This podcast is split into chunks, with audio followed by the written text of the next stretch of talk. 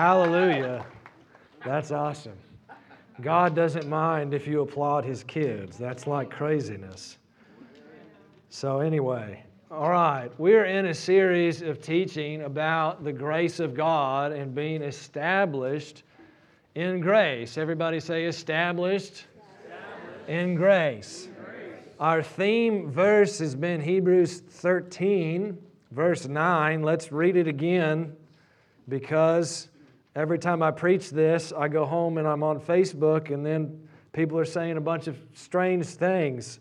And so it says, Don't be carried away with different and strange doctrines. Don't be carried away with weirdness. Now, the temptation here is for me to create a list of all the weird doctrines out there, but that's, that doesn't actually work because the devil can invent them faster than I can list them for you. And what tends to happen is if I, I, don't, I don't like to preach against things or against specific teachings or teachers or books or whatever, even though there's one I really want to, but I'm, I'm I was telling Molly about it because it bothers me, but I'm getting over it, and hallelujah. And, and so, but I'm not going to say what it is because then people will go out and, and read it. So, the, the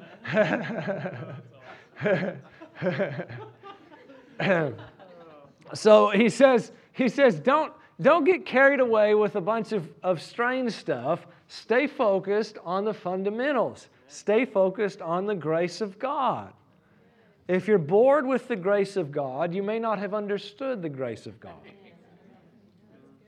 Or you may have let your focus drift onto something else. One of the reasons I like to emphasize the grace of God so much is I would like to be here 10 years from now. I'm serious. And, and what if I focus on me and my performance and my works and, and if, have I done everything right and I'm, I'm thinking about myself and I'm trying to measure myself against myself or compare myself to somebody else or try to meet some sort of standard, after a while, that gets it, really discouraging. And it creates burnout. And I don't want to burn out, I want to burn on. To do that, I've got to understand grace. I really believe grace is what keeps the fire burning on the altar. Very many, very many revivals don't make it past one generation. And often that's because the, the legalism that's in, involved in all that makes it difficult for us to relate to our kids, and therefore we can't pass on our values.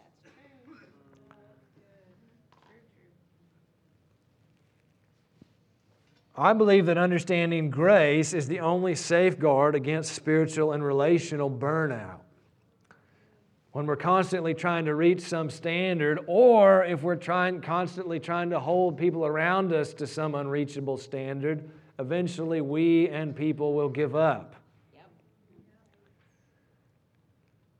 I don't want to give up. I want to keep serving Jesus. So I want to understand grace. Last week, I emphasized that we live in a new covenant and that it's not like the old covenant. Let's go back to Hebrews chapter 8, verse, verse 9 and 10. So in verse 9, he says, he's talking about the new covenant, and he says, It's not according to or not like the covenant that I made with their fathers in the day that I took them by the hand and led them out of Egypt. That's talking about the Mosaic law. He says, he says it's not like that covenant. So is the new covenant like the Mosaic law? No. No, because he says it's not like it. Now I know that is in some way disturbing to people, and I'm not trying to, I made people upset last week, but, and I understand all these scriptures about Jesus said that I came not to do away with the law, but to fulfill it. But if I say to you, I came not to do away with your mortgage, but to fulfill your mortgage, what I mean is I'm going to I'm going to fulfill that contract, I'm going to pay it off. I haven't I haven't abolished it. I haven't I haven't like made you default on it. I have I have fulfilled your obligation to make that monthly payment. And now that contract doesn't apply to you in the same way that it used to. Because it's been fulfilled. Now, I also know that Jesus said that if, if we teach, if we don't teach the commandments, that will be considered least in the, in the kingdom. I, I went over all this in a lot of detail in this series called Making Waves. If you go back on our website, it's on there. I can't rehash all that. I'm, I'm not going to rehash all that right now. I could, but I'm not going to.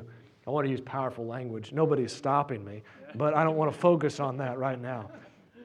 But why did he say that? It's because the, the, the moral principles of the law are still true in that God's still not okay with murder. Right? What's, what's been done away is not, is not the fact that there's a moral standard. What's been done away is this contractual obligation between God and man where God is punishing people for their sins. And so, in let's just read it again. He says, It's not like this covenant.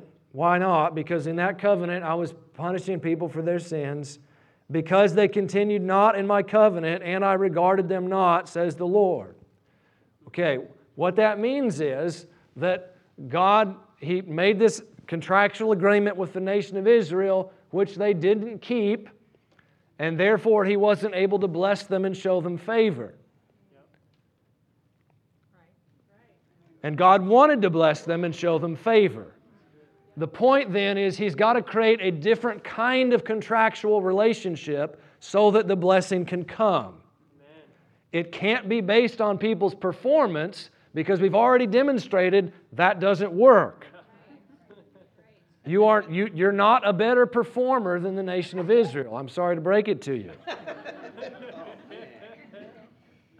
You're not. That's what, that's what Israel demonstrated to us is there had to be a different kind of, of covenant, not based on our performance. And he says, This is the covenant that I will make with the house of Israel after those days.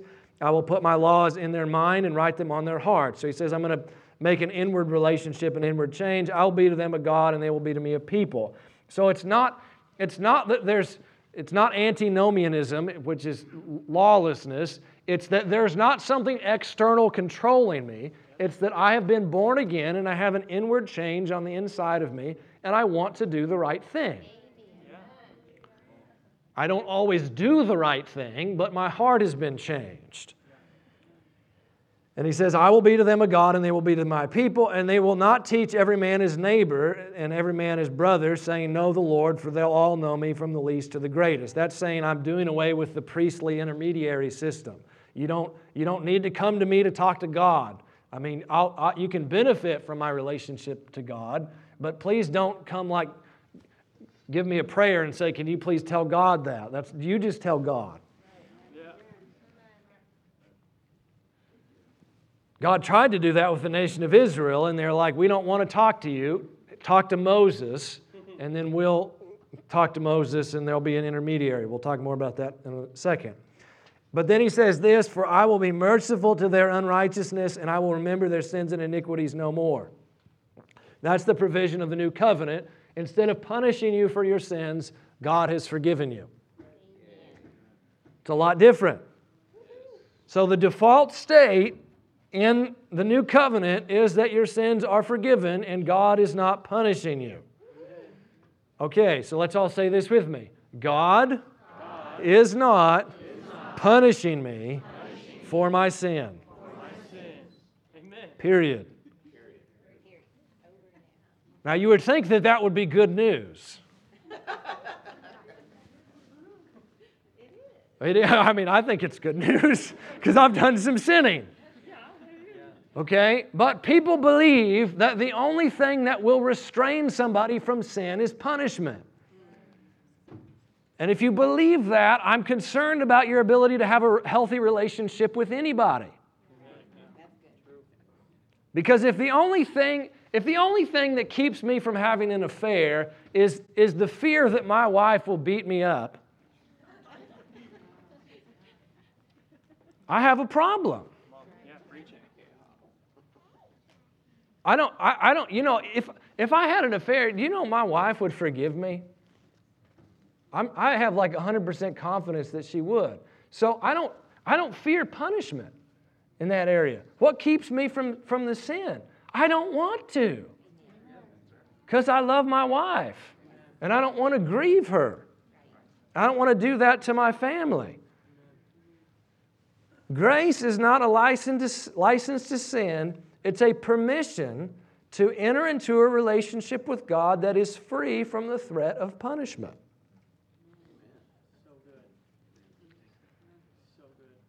Many people don't know how to have a relationship without fear of punishment. You'll ask, well, how can I get people to do what I want then? Good question.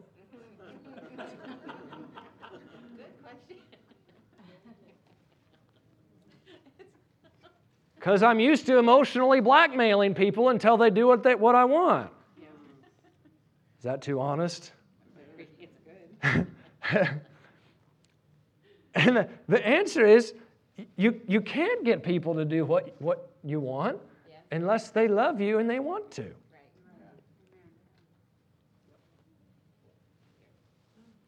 Well, you say that's risky. Yeah, it is. And that's what God did in Jesus. He made a wager, He made a bet on Himself. And what He bet was that He was love and that He was better than you could possibly imagine. And if He could just get the religious confusion out of the way and you met Him, you would want to be in relationship and serve Him. Because you would realize that serving the devil is a dead end. It's not fun. It's not, it's not fun. I mean, what? I mean, I, you see people serving out there living like crazy and serving the devil. I mean, you think that's great? It might be fun for five minutes, and then your life falls apart and your teeth fall out. And I mean,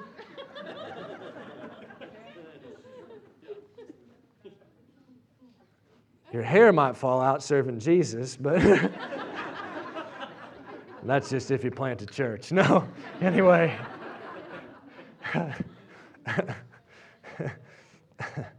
so, so God, God believed that if He could get people to see Him clearly, they would voluntarily choose Him, and then the relationship would be authentic. So, God is not punishing people for sin. It's, it's over. That part, of the, that part of history is done. Now, because there is no threat of punishment, prayer in the new covenant looks different. That's what we've been trying to do is talk about prayer in the new covenant. Well, if God isn't punishing people, then it would make sense that I don't really need to pray that God would not punish people. Me included. Let's read Romans 8. Now, this is different than in the Old Testament, because if you read the Old Testament, uh, like lots of times, God's about to destroy Israel, and Moses says, Hey, don't do that. Remember, remember the covenant, remember Abraham and all this. And, and God repents, and he doesn't destroy everybody. Another time, there's Sodom and Gomorrah, and, and Abraham's arguing with God, not arguing, but he's, he's um, negotiating with God and saying, well, will you destroy Sodom if there's 50 people, and then 45 and 40, and etc. And so he's trying to stave off the judgment of God. But look at Romans 8 33 and 34. It says, Who will lay anything to the charge of God's elect? It is God that justifies. Well, okay, what's that mean? Who is going to bring an accusation against you as a Christian? Will God? No. No, because God's the one that's seeking to justify you. So, so the, the picture, now there's problems with this picture. Augustine was the first person that came up with it because his dad was a lawyer, and he pictured heaven like a courtroom, and this creates lots of problems. God is not primarily a, a judge, he's primarily father, but, but this picture does help a little bit. And so in the, in the courtroom of heaven, the, the accusing attorney is the devil. Revelation calls him the accuser of the brethren, right? So he's the one bringing the charges. And it says God is the one, God, not just Jesus, but the Father. They're the one that's your defense attorney. It's contra their purposes to bring up the stuff you have done wrong. They're trying to get an acquittal. Therefore, saying all the stuff you've done bad is a, it's a terrible strategy. If you have a defense attorney that is attacking you, you should fire them.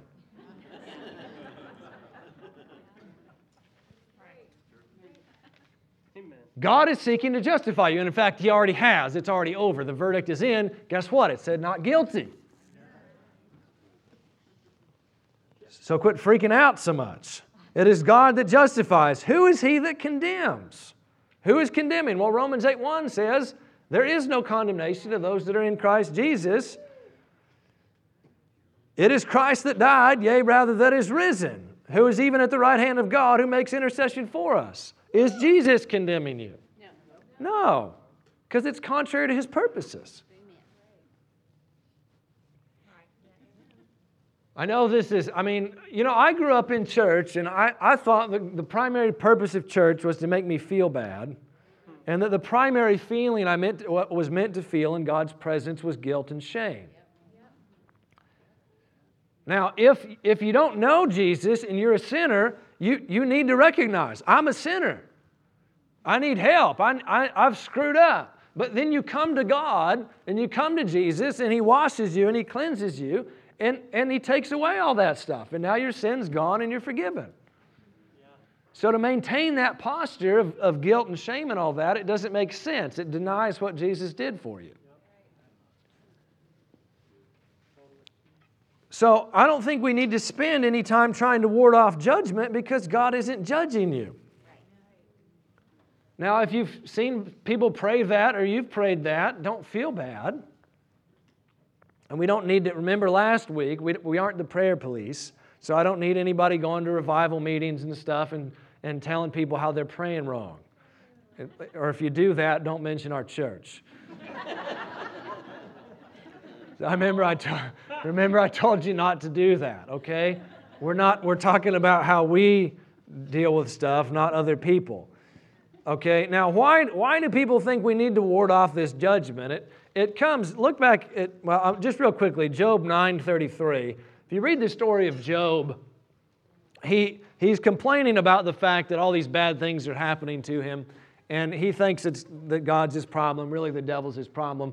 But in Job 9.33, he's, he's saying, there isn't, there's, in the King James it says, neither is there any daysman betwixt us, but this is better. It says, neither is there any mediator between us that he might lay his hand upon both of us. When, when Job was alive, he did not have a covenant between him and God. Moses hadn't been born yet, and he might have been a contemporary of Abraham. It's hard to know. But nevertheless, Job personally had no covenant with God. That was his main problem. And he says, There's nobody to lay one hand on, on God and another hand on me and help us come together and understand what's, what's going on. Later, Hebrews describes Moses as a mediator. When Job was alive, there was no mediator. But Moses was one, and Abraham was one. That's what was happening when Moses was trying to, to get God to quit judging the nation of Israel. Now, how many of you believe Moses was good at his job? I mean, do you think you're more righteous than Moses? Probably not, right? I mean, Moses, Moses was amazing. All right, but the result of Moses' mediation really was that thousands of people died by the wrath of God. Yeah. I mean, the, the ground opened up and it swallowed the sons of Korah. The, the day the law was given, 3,000 people died. Fire came out from the altar and consumed Nadab and Abihu. There was lots of judgment. Yeah. Moses was trying to, to mediate and Moses was really good at it as far as a human, but the result still was that lots of people were being burned by the fire of God and, and bad, I mean, people were dying left and right. How many of you think Moses, Abraham was a good mediator? He tried to mediate for Sodom and Gomorrah, and you know what happened? The fire of God fell from heaven and consumed that place. All those people died. That's sobering, right? Okay, now, let's read the New Testament scripture about this. 1 Timothy 2 and verse 5, it just says this 1 Timothy 2 5 says, There is one mediator, one mediator between God and man, the man Christ Jesus. Are you the mediator between God and man? No. What's that mean? It means God already brought the two parties together in Jesus. He already reconciled the whole world to Himself. He already made peace with man. He's not judging or punishing man. Therefore, you don't have to. And we ought to celebrate that because likely we'd do a terrible job. Because everybody in the New Te- Old Testament that tried to do it killed a lot of people. Is that too honest? That's, that's real life. So, so I'm not trying to be critical, but, but this whole thing where we're afraid that God's judging America or judging so and so or judging me, and we're going to stand in the gap and we're going to mediate. No. There's only one mediator. Jesus took care of it. So, in my prayer life, personally, now again, we don't need to go to some other church and tell them to quit praying how they're praying or whatever. That's not what this is about. What I'm saying is for you personally, you don't need to spend any time, I don't spend any time trying to stave off the wrath of God. I don't worry about it because Jesus took care of it. Amen. So I spend zero time doing that. I spend a little time asking for stuff. And um, we're talking about prayer. I don't know if anybody noticed that, but we are talking about prayer and how we pray in the new covenant. So there's lots of scriptures. I gave you a bunch there. James 1 5 says, Do any of you lack, lack wisdom? Let him ask of God, who gives to all men liberally and upbraideth not. So is it okay to ask God for stuff? Yes. Yeah, but the primary thing, if you read all the prayers in the New Testament, Paul says this same thing in Ephesians 1 17 and 18. He says, I, I beseech the Lord that he would give unto you the spirit of wisdom and revelation in the knowledge of, of him. It's, it's asking for wisdom, it's asking for knowledge, it's asking to understand stuff better. The point is, in the New Testament, we're really not trying to get God to give us something, we're trying to get understanding of what we've already been given. I'll show you this in 2 Peter. Let's, this is a, I realize that I don't think I've ever preached on this verse here. But this is, I mean, an amazing verse of Scripture. 2 Peter 1, verse 3 says, According as his divine power has given unto us all things that pertain unto life and godliness.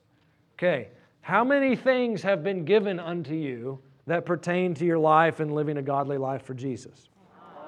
It says all, stu- all the things, all the things. What thing? All the things. Do you know what all means in Greek? All. all, all, all, the, all the things have been given unto us that pertain to life and godliness. Now, why don't, if that's true, Pastor, well, why don't I currently see them? Read the second half of the verse. Through the knowledge of Him that has called us to glory and virtue. So everything is already in my bank account, but the way I access it is by knowing Him. And that's why Paul prayed that we would have wisdom, that we would have the revelation of who He is, the spirit, the spirit of wisdom and revelation and the knowledge of Him.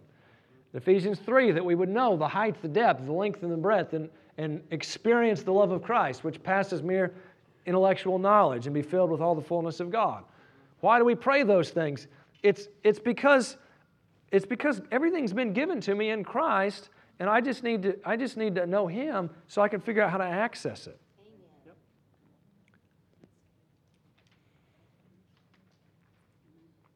I know this isn't quite as fun because it takes away all the striving.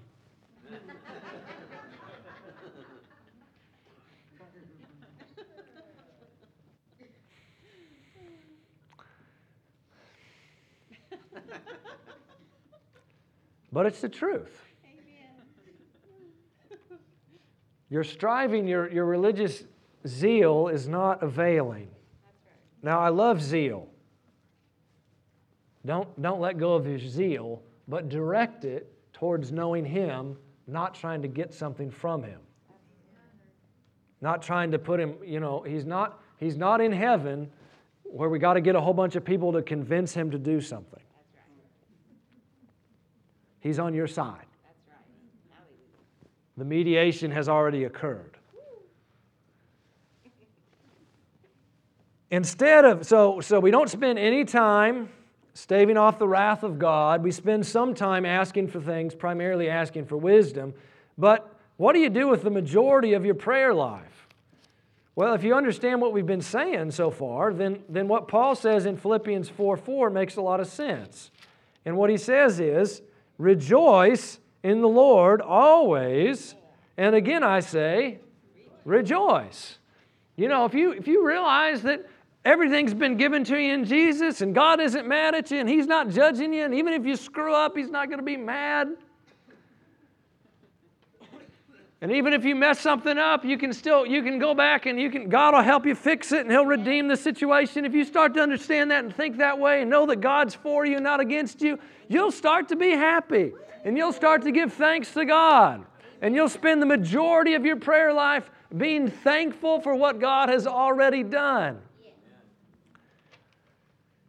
And that's what the scripture tells us to do. Now, I used to read that scripture and I thought, how on earth can you do that? Because I thought God was against me and I thought God was punishing me and doing negative things to me and causing problems in my life. And when you think that way, it sure is a lot harder to rejoice.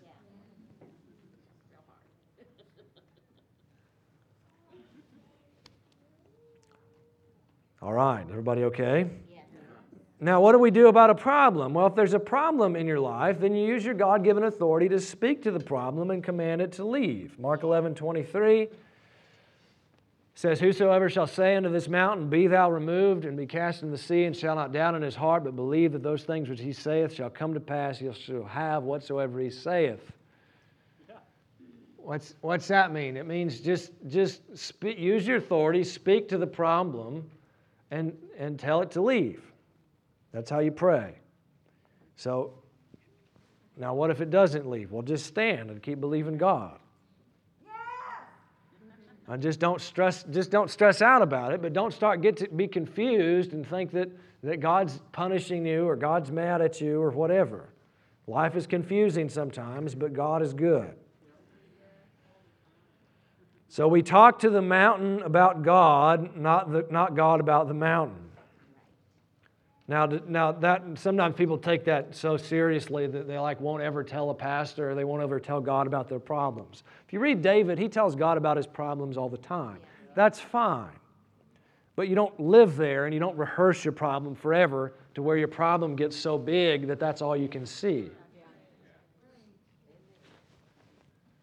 And many times people end up in some sort of spiritual warfare where you're, where you're, you're shadow boxing something that you've, you've magnified by focusing on it.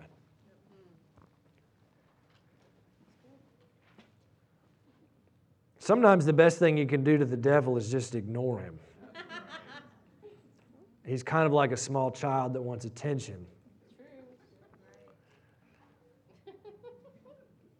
All right, I'm going to end on this kind of a silly question. So there's the so I, I said to you that there's the I believe the grace of God and the, and the revival fire of God are meeting, right? So, in, in, the, in the grace camp, you have people saying we can't pray, Come Holy Spirit, because that, that denies the reality that the Holy Spirit's already with us. Then in the revival camp, we have people saying, well, when we pray, Come Holy Spirit, cool stuff happens. And so, how do we reconcile that? And, and is it legal to pray that prayer? Well, first of all, I'm not the prayer police.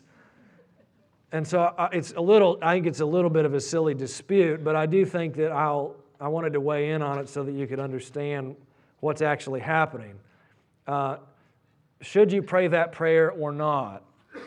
So, usually when I answer, ask questions like that, the answer is yes. Okay.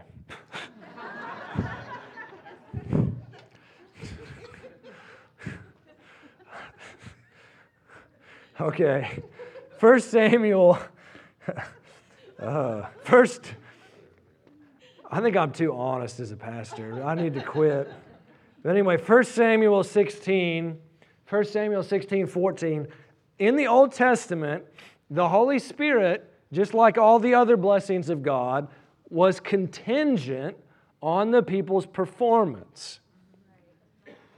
His presence could lift if you screwed something up. This is why in 1 Samuel 16 14 it says, The Spirit of the Lord departed from Saul. Departed from Saul. This is why David in the Psalms said, Take not thy Holy Spirit from me. Why did he say that? Because he'd screwed up and he was repenting and he was hoping that God wouldn't judge him. And that's what you did in the Old Testament. But now let's read John 14, 16. What says, I will give you another comforter. God, Jesus is leaving, and he says, I'm going to give you another comforter. And the word another means another of the same kind. He's just the same kind of comforter. And he says that he may abide with you for how long? Forever. Forever. What if you screw up? He's still there. Why do you think, why do you, think you can grieve the Holy Spirit in the New Testament? It's because he stays there and watches your dumb decisions.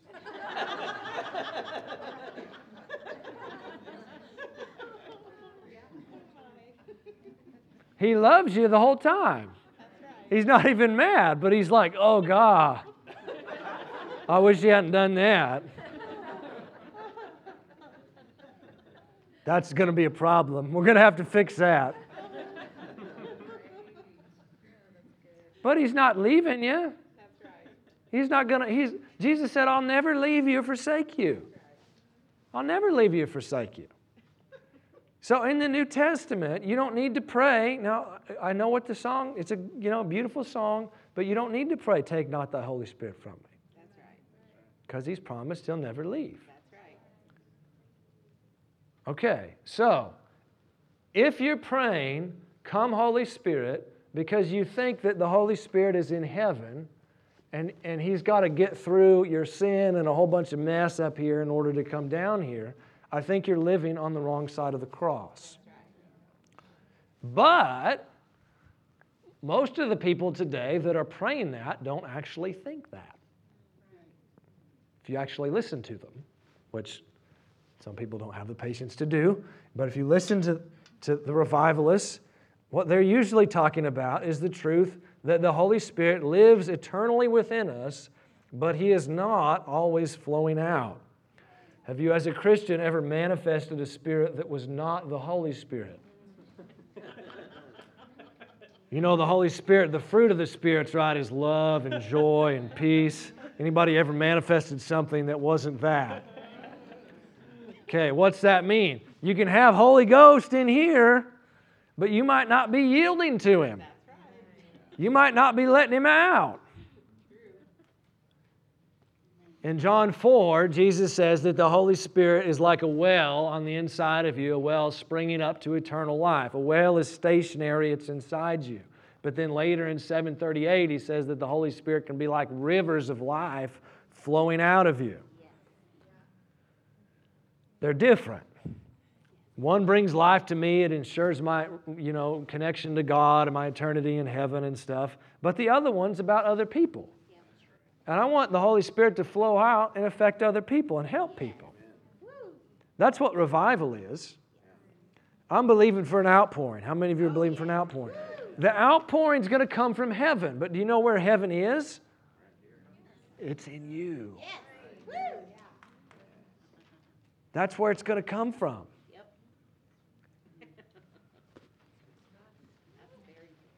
So, if I'm praying, come Holy Spirit, because I believe God's in heaven and it's my job to pray to convince Him to come down, I don't think that's a good prayer. But if I'm praying, come Holy Spirit, secure in the knowledge that He lives in me, but I'm giving Him permission to come out and manifest in some way, then I'm thinking from the New Testament. So here's an amazing truth. You actually can't tell what people are thinking based on what they say and what they do. And we often think that we can, you know, in the grace movement, there's a lot of people that are grace Nazis, they're gracists, and they're, they're, you know, Greg Mohr said that, that they've got their grace guns. That's law, that's law. And they're telling people that people are under the law. And they're looking at people's external behavior and saying that they're under the law because of the way they behave. Somebody, somebody could accuse me of being a legalist because I read the Bible through every year and I have a plan. I have a Bible reading plan. You can't do that under grace. Well, yeah, yeah, you can. I have a Bible reading plan. Molly and I read the Bible every year. You know why? Because I believe in reading the whole Bible, and I've noticed if I don't have a plan, I will not read Lamentations.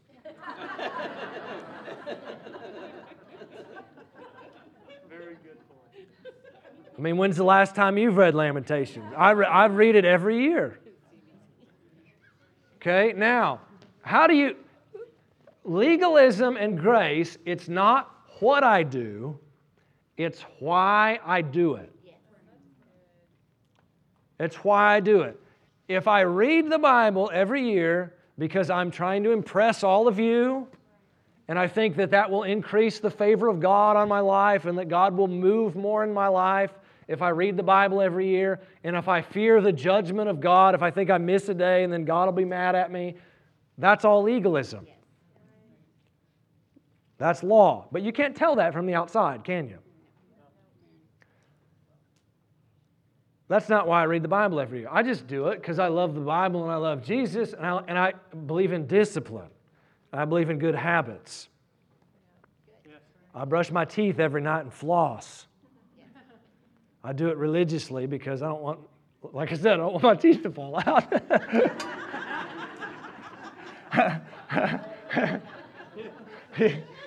but if they did, that wouldn't be the judgment of God, all right? It'd be, it'd be, you know, something else.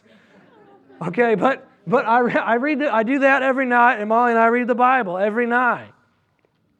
Read the Bible plan. So it's it's you know tithing's the same way. Giving, like I don't tithe religiously.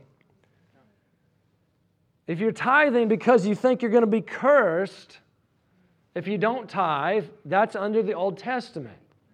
You are not going to be cursed for not tithing. You aren't going to be punished. Well, you can't say that, Pastor. People will quit giving. Well, no. I've been saying that since we started. And people still give. You know why? Because they love Jesus and because they want to support what we're doing. Now, I give personally at least 10% of my income every month. I do that because, again, I like discipline. I see it as a principle. And I realize how on earth am I going to give less than they gave in the Old Testament? I mean, I want to at least give. And then, and then I also recognize that the ministries I support and stuff in the church, it helps them with budgeting if they know how much I'm, you know, given or whatever. So, but I don't fear the judgment of God. I do it because I want to.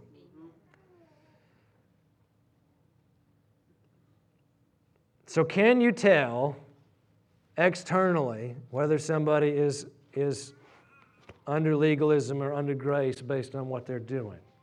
No. You really can't. Now, sometimes you might be tempted to think that you could.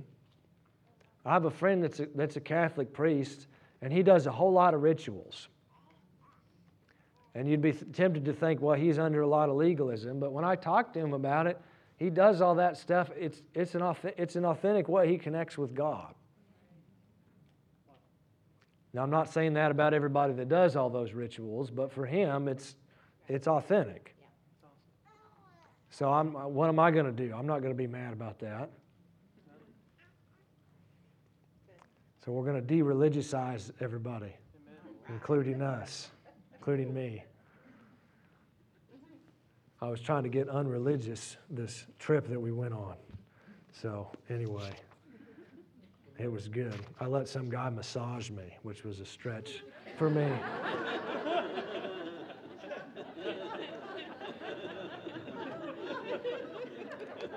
I probably shouldn't have told that. Let's all stand up.